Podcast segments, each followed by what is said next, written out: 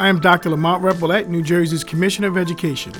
Welcome to the DOE Digest, a podcast from the New Jersey Department of Education. It is a platform for information exchange in which the department will highlight the work being done by innovative and transformative educators around the state. I have been working to redesign the Department of Education to what I call NJ DOE 2.0. This podcast is one of the ways that we utilize our digital platform to help strengthen teaching, leading, and learning and increase educational equity for the 1.4 million students across New Jersey. I hope you enjoyed today's topic. Hello, and welcome to the DOE Digest. I'm your host, Ken Bond. In this episode, we're going to be exploring digital media, specifically podcasting for students. We're going a little bit meta talking about podcasting on a podcast, but I'm really excited to dig into this subject. Apple has confirmed that over 500,000 podcasts exist on its platform, and over half of all Americans have listened to a podcast. NPR has recently released a student podcast challenge ending March of 2020, and we would really like to see a New Jersey student win the grand prize. There's so many opportunities in podcasting, and this episode will be highlighting two districts that are doing amazing things in podcasting, as well as have a sample from a student who created her own podcast on a subject that she was passionate about. The first segment will feature Bridgewater Raritan School District, and the second will feature Red Bank Regional. Let's dive right in. My name is Lee Wozniak, and I am the School Library Media Specialist at Bridgewater Raritan Middle School in Bridgewater, New Jersey. The first thing I wanted to ask is as you're thinking about digital media, we're going to be talking about podcasting today, but even digital media more widely, how can you leverage digital media to really amplify youth voice and student voice? Generation Z, as they're known, they are the first generation born into a world of digital technology. It's our job to use digital media to stoke their curiosity, to develop their voice, help them develop their voice, and to grow critical thinking skills. Because it's not about the tech, right? It's about the skills. But digital media does give us an opportunity to help them share their voice with an authentic audience, with a wider audience. And one thing that I, I in my experience, Generation Z is also passionate about the things that they care about. And so it's up to us to help them share that passion with the world. How would you define a podcast? Well, when I first started looking into doing podcasting, of course, like everybody else, I Googled it. And anybody who Googles it will find, you know, the standard definitions about archived audio and all that other kind of stuff. But for me, podcasting is about storytelling humans connect through storytelling. It's how we learn about each other, it's how we teach each other, it's how we live in others' experiences and other people's lives. It's how we learn empathy. And it's how we make sense of the world and find patterns in the chaos. We learn better, we remember better when it's done through narrative. And that's what podcasting is. Podcasting is storytelling. And so that's what I want to teach my students is those storytelling techniques. I'm definitely a book person, but human voice is such a great way to connect. I've I can't remember where I read it, but I heard somebody say that when they listened to a podcast, it felt intimate. You're listening to it. You've got your headphones on, you're listening and it feels like they're talking directly to you. So it feels even though it's not really an interactive conversation, it still feels like they're talking to you.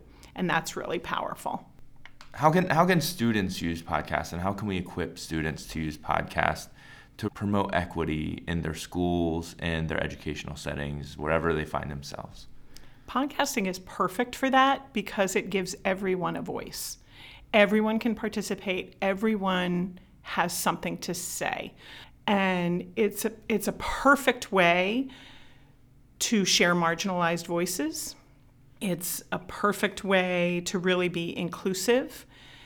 Listening to podcasts and, and the act of making them, and depending on how you use it and what kinds of topics you have the kids podcasting about, is a way to teach them respect for other voices and other perspectives and to include those. Uh, it encourages civil discourse and active debate if it's done properly. NPR has this great infographic about podcasting too. And one of the elements is about how can you use this podcast to be fair to the people and ideas it represents? And I think that's a really important element to include. I had one group of students this year who were podcasting. It was interesting because it was two Asian American students, one East Asian and one South Asian, and they were talking about racism. It was a really, really powerful opportunity for them to share any racism or microaggressions that they've experienced in their own lives. And so I think it's hard sometimes for students to talk about that, but I also think they want to talk about that. That kind of stuff that they're experiencing. These are their experiences. And when they can share their experiences, that shares their voice. It empowers their voice. How can educators make the idea of student podcasting, of equipping students to podcast a little bit less intimidating for themselves so that they can introduce it in the classroom? You can incorporate it into anything. there are some fantastic lessons and step by step instructions on NPR. Fantastic. They're geared a little more slightly towards older students, but you can certainly adapt them. Also on the New York Times Learning blog, and uh, Read, Write, Think has a great one, and EduBlogs. EduBlog has a fantastic list of like 50 ways to use podcasting in the classroom. So you will get so many ideas just from looking at that. So many of the things that I've done, we've had to keep within the district. So for example, uh, the ones that I did last year with there were three different teachers where we did social justice issues, and w- and I created a Google site and we hosted them on the Google site. That's something we're a Google district, so we have that already in place. We already have Chromebooks, so we were able to use free tools that we already have, and it just made it very, very easy. There's a fantastic, there's a guy, Andrew Fenstermaker out in Iowa, who is awesome, and he's been podcasting with his fifth graders, and he had them create the uh, create their episodes on WeVideo, which is another free Google tool, and then he had them post them on Flipgrid. There are some great recording tools that are free online, like Online Voice Recorder and Vocaroo. There are so many, uh, but there's also some editing. Their Audacity is free. Now that's on PCs. It doesn't work on Chromebooks, um, but that does some editing.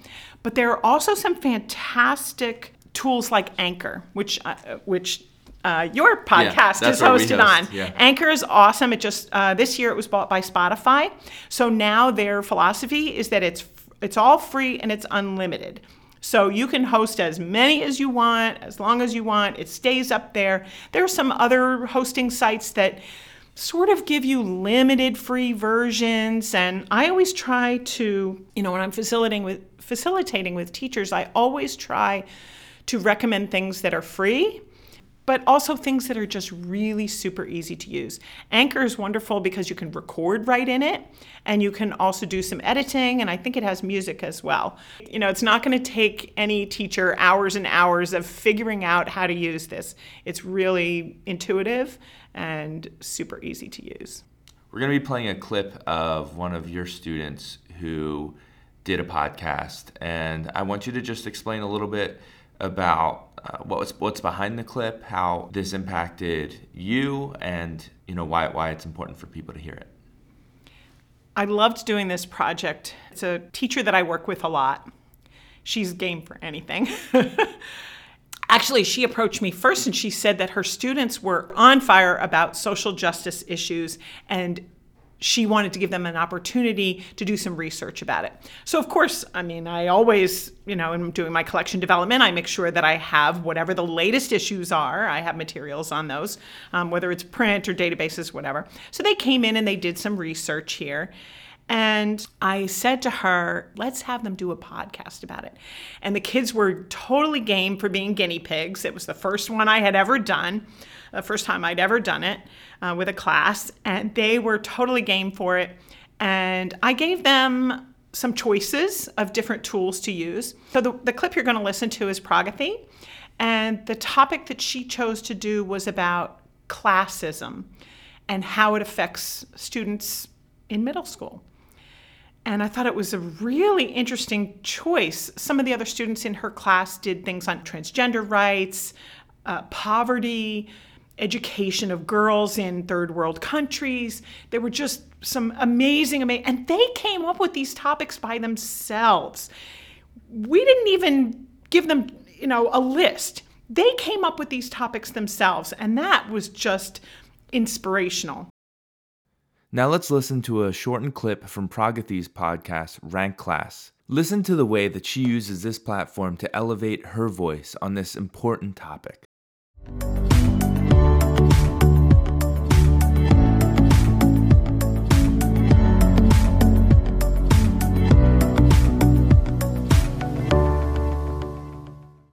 Hello and welcome to the Rank Class series of podcasts. I am Pragathi and today we are going to be talking about a recent popular topic, class. Now, class is a big topic, but today we will be focusing on classism that takes place in school and how it affects students. First of all, if you don't already know what class is, it's basically the social status or economic standing in the world, and we will be talking about how this influences kids at school. Just think about this. Let's say that a teacher says to her students, study well, you don't want to be making minimum wage. Now, what if there was a student in her class that had mi- parents making minimum wage? How would that make that student feel?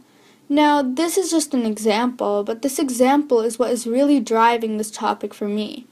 Obviously, well, I think they will most likely feel ashamed of their parents, and that can affect their education. I'm not blaming teachers for this. Really, in my opinion, everyone should understand the lives of poor people. For poor people to get out of the working class, it is very tough.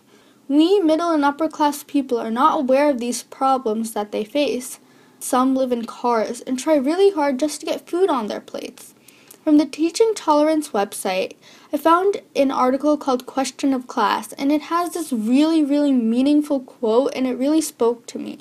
Quote says, We must recognize that students and parents from poverty simply do not have the same access to material resources that their economically advantaged peers and that many of us take for granted. Just think about this. To get a good score on your SAT, most parents to choose parents choose to send their kids to a tutor or some learning center. But think about poor kids. They may not be able to afford these classes or they may not even have a ride to the place either because they don't have a car or because both parents are working and are using the car. Teacher is not blaming or singling them out again. Even put the blame on the kid's parents if the kid does not care about their education. They may be poor and are just trying to help their family in any way to survive by providing food and working many hours or even multiple jobs just to get money. We should understand their pain before putting a blame on them. Some kids right after school go to work to get money and support their family. They have to take many long hour shifts or multiple jobs to help their family, even if both parents are already working. I can tell that this would put tons and tons of stress on the kids since they have to balance both their jobs and their schoolwork.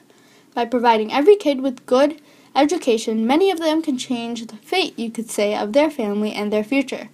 I think it is important to share this and be aware of these problems so in the future, or maybe even now, we can do something to support and help these types of families.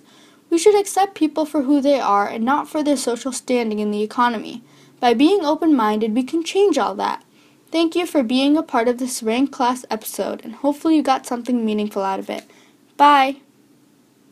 Whole communities and schools can embrace podcasting for social change and for student and youth voice. This next segment features staff from the Red Bank Regional School District, and I'm so excited to show you how they have made podcasting an integral part of the fabric of their school. My name is Louis Moore. I'm the superintendent at Red Bank Regional High School. So, there's a lot of podcasting going on in your district. Can you just talk a little bit about how you think about it and what administrators can do to support podcasting in their buildings? I think it's it's it's fantastic. The students are engaging in this work. I'm very grateful to the teachers, to the staff, and especially April Bunn, our media specialist, who really got this in motion. It's really taken on It's taken hold in multiple departments across multiple subjects. I see students coming in and out of the pod room frequently because I think they're coming to April now, whether or not it's a class assignment or not. They're they're enjoying the podcasting experience. I'm so proud of that work, and I think it I think it's helping with a larger purpose that we embrace at RBR, which is to give students the opportunity to generate work that's meaningful, work that goes beyond just sort of putting it on the teacher's desk, but work that connects to their lives and also to their aspirations.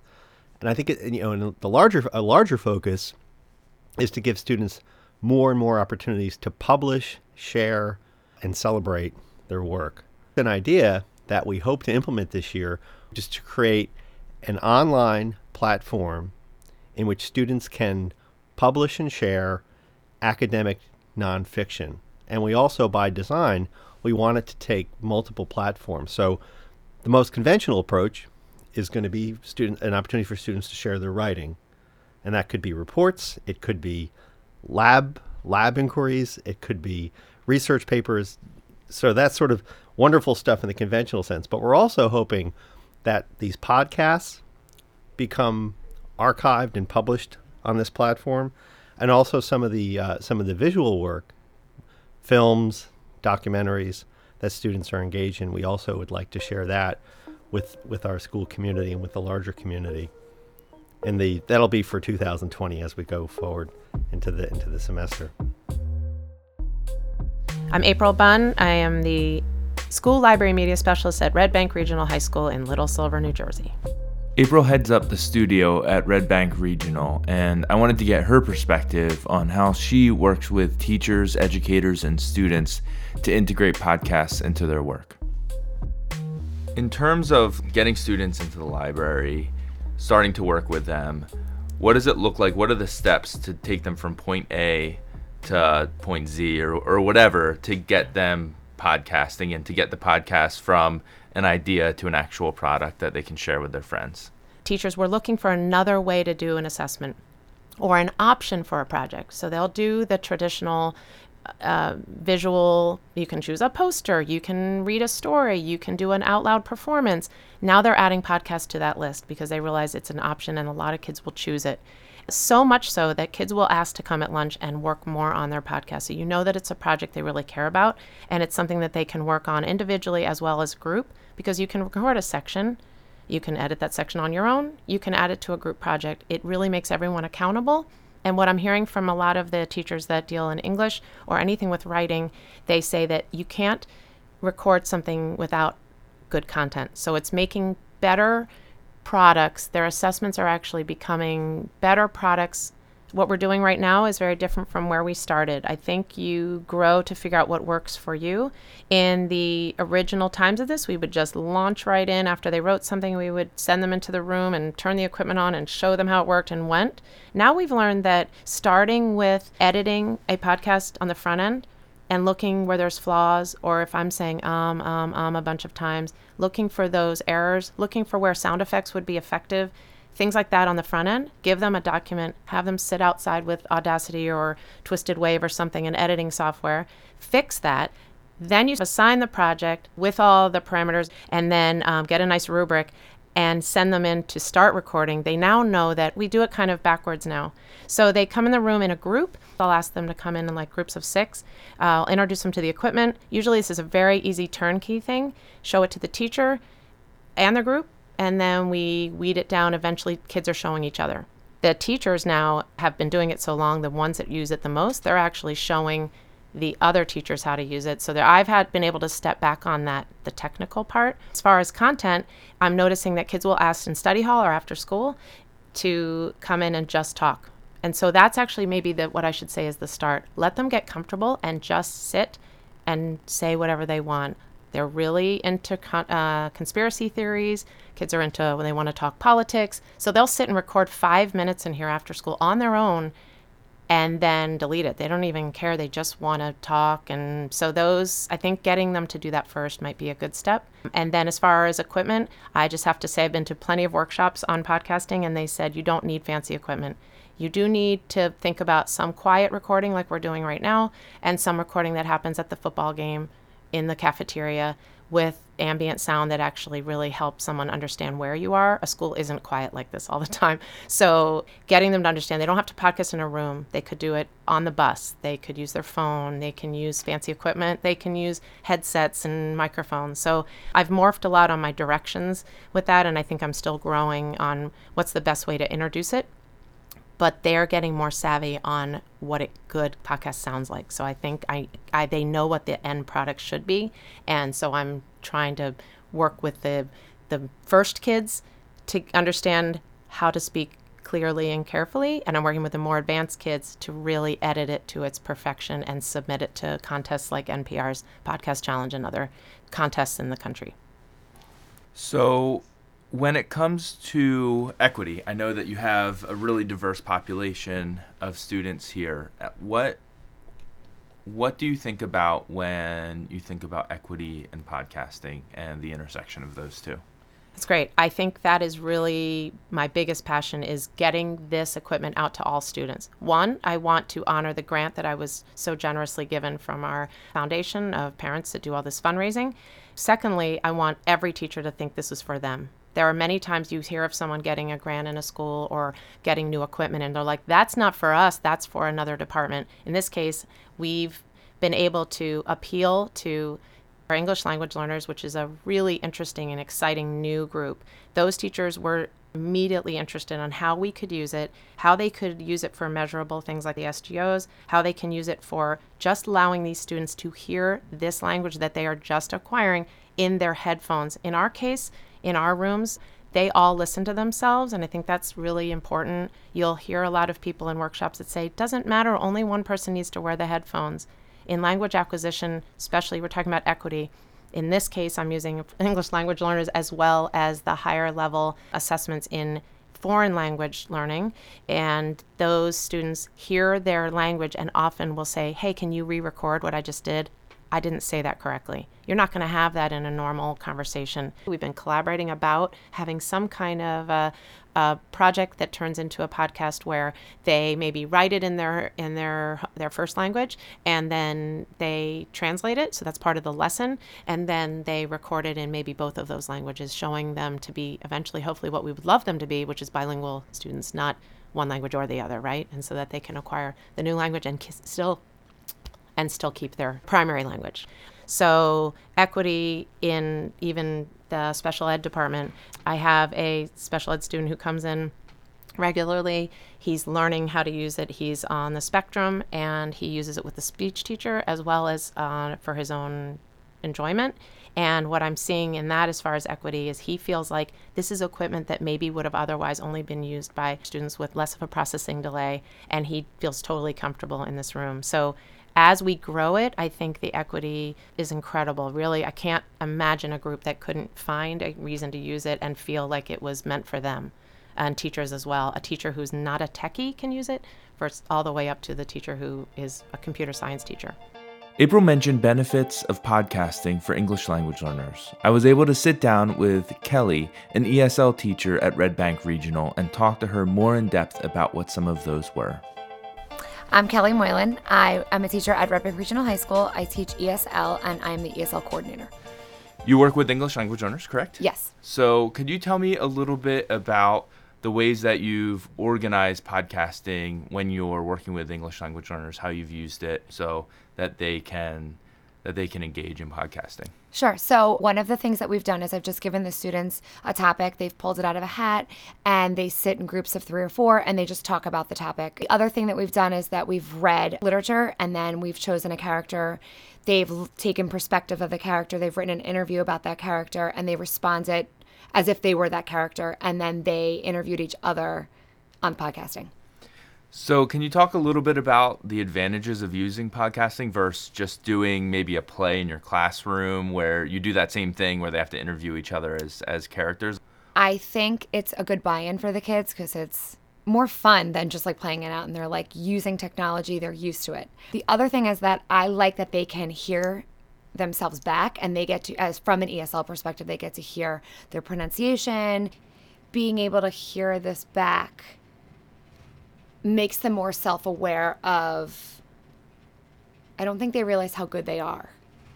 you know, and, I, and they fear that and they're and they're nervous. And I think that they almost surprise themselves when they hear it back. So I think the more we practice, the more they get used to it.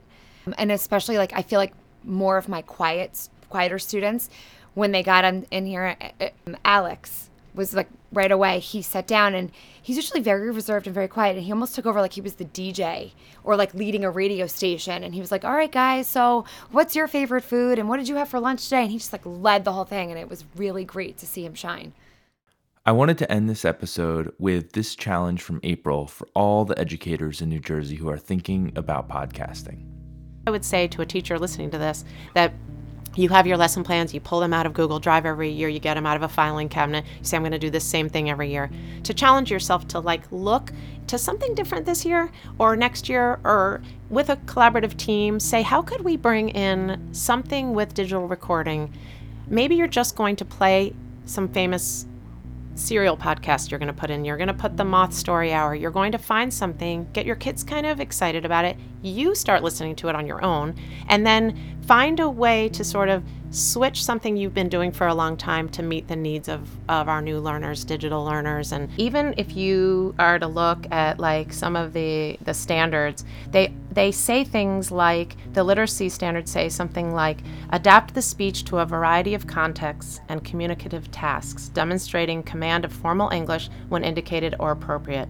So it takes it out of the written word and it really says you need to have students who can communicate. So spontaneous speech is something we haven't talked about yet, but I think they don't always need to be scripted. Having your student have to answer you spontaneously makes a word choice there's this whole synonym thing happening in their head. Oh, I just said awesome four times. Or, wow, what am I doing? I'm not using a variety of speech. And listening to it back recorded will really tell them that.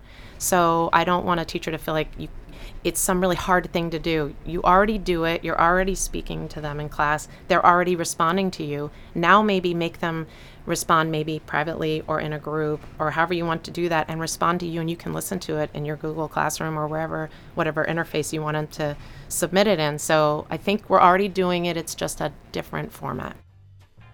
Thank you so much for listening to today's episode. I am so very grateful for everyone who joined in to a hashtag NJ Ed Partners Twitter chat or who listened to the podcast in 2019. We are going to be having our first NJ Ed Partners Twitter chat this year, January 21st, 2020. I hope that you can join us. And just as another reminder, the NPR Student Podcast Challenge will run through March 2020. Please consider having your students submit their work for this challenge. We look forward to continuing to connect and engage with you about educating the 1.4 million students around the state and hope to talk to you on the hashtag NJEdPartners Third Tuesday Twitter chat. You can subscribe to the podcast channel for DOE Digest through your iPhone in the Apple Podcast app or wherever else you listen to podcasts so that you can get new episodes when they are released. Also, please leave us a review through the Apple Podcast app on your iPhone. It is the best way to help new listeners find us. Neither the New Jersey Department of Education nor its officers, employees, or agents specifically endorse, recommend, or favor views expressed by those interviewed. Discussion of resources are not endorsements. Thanks so much for listening.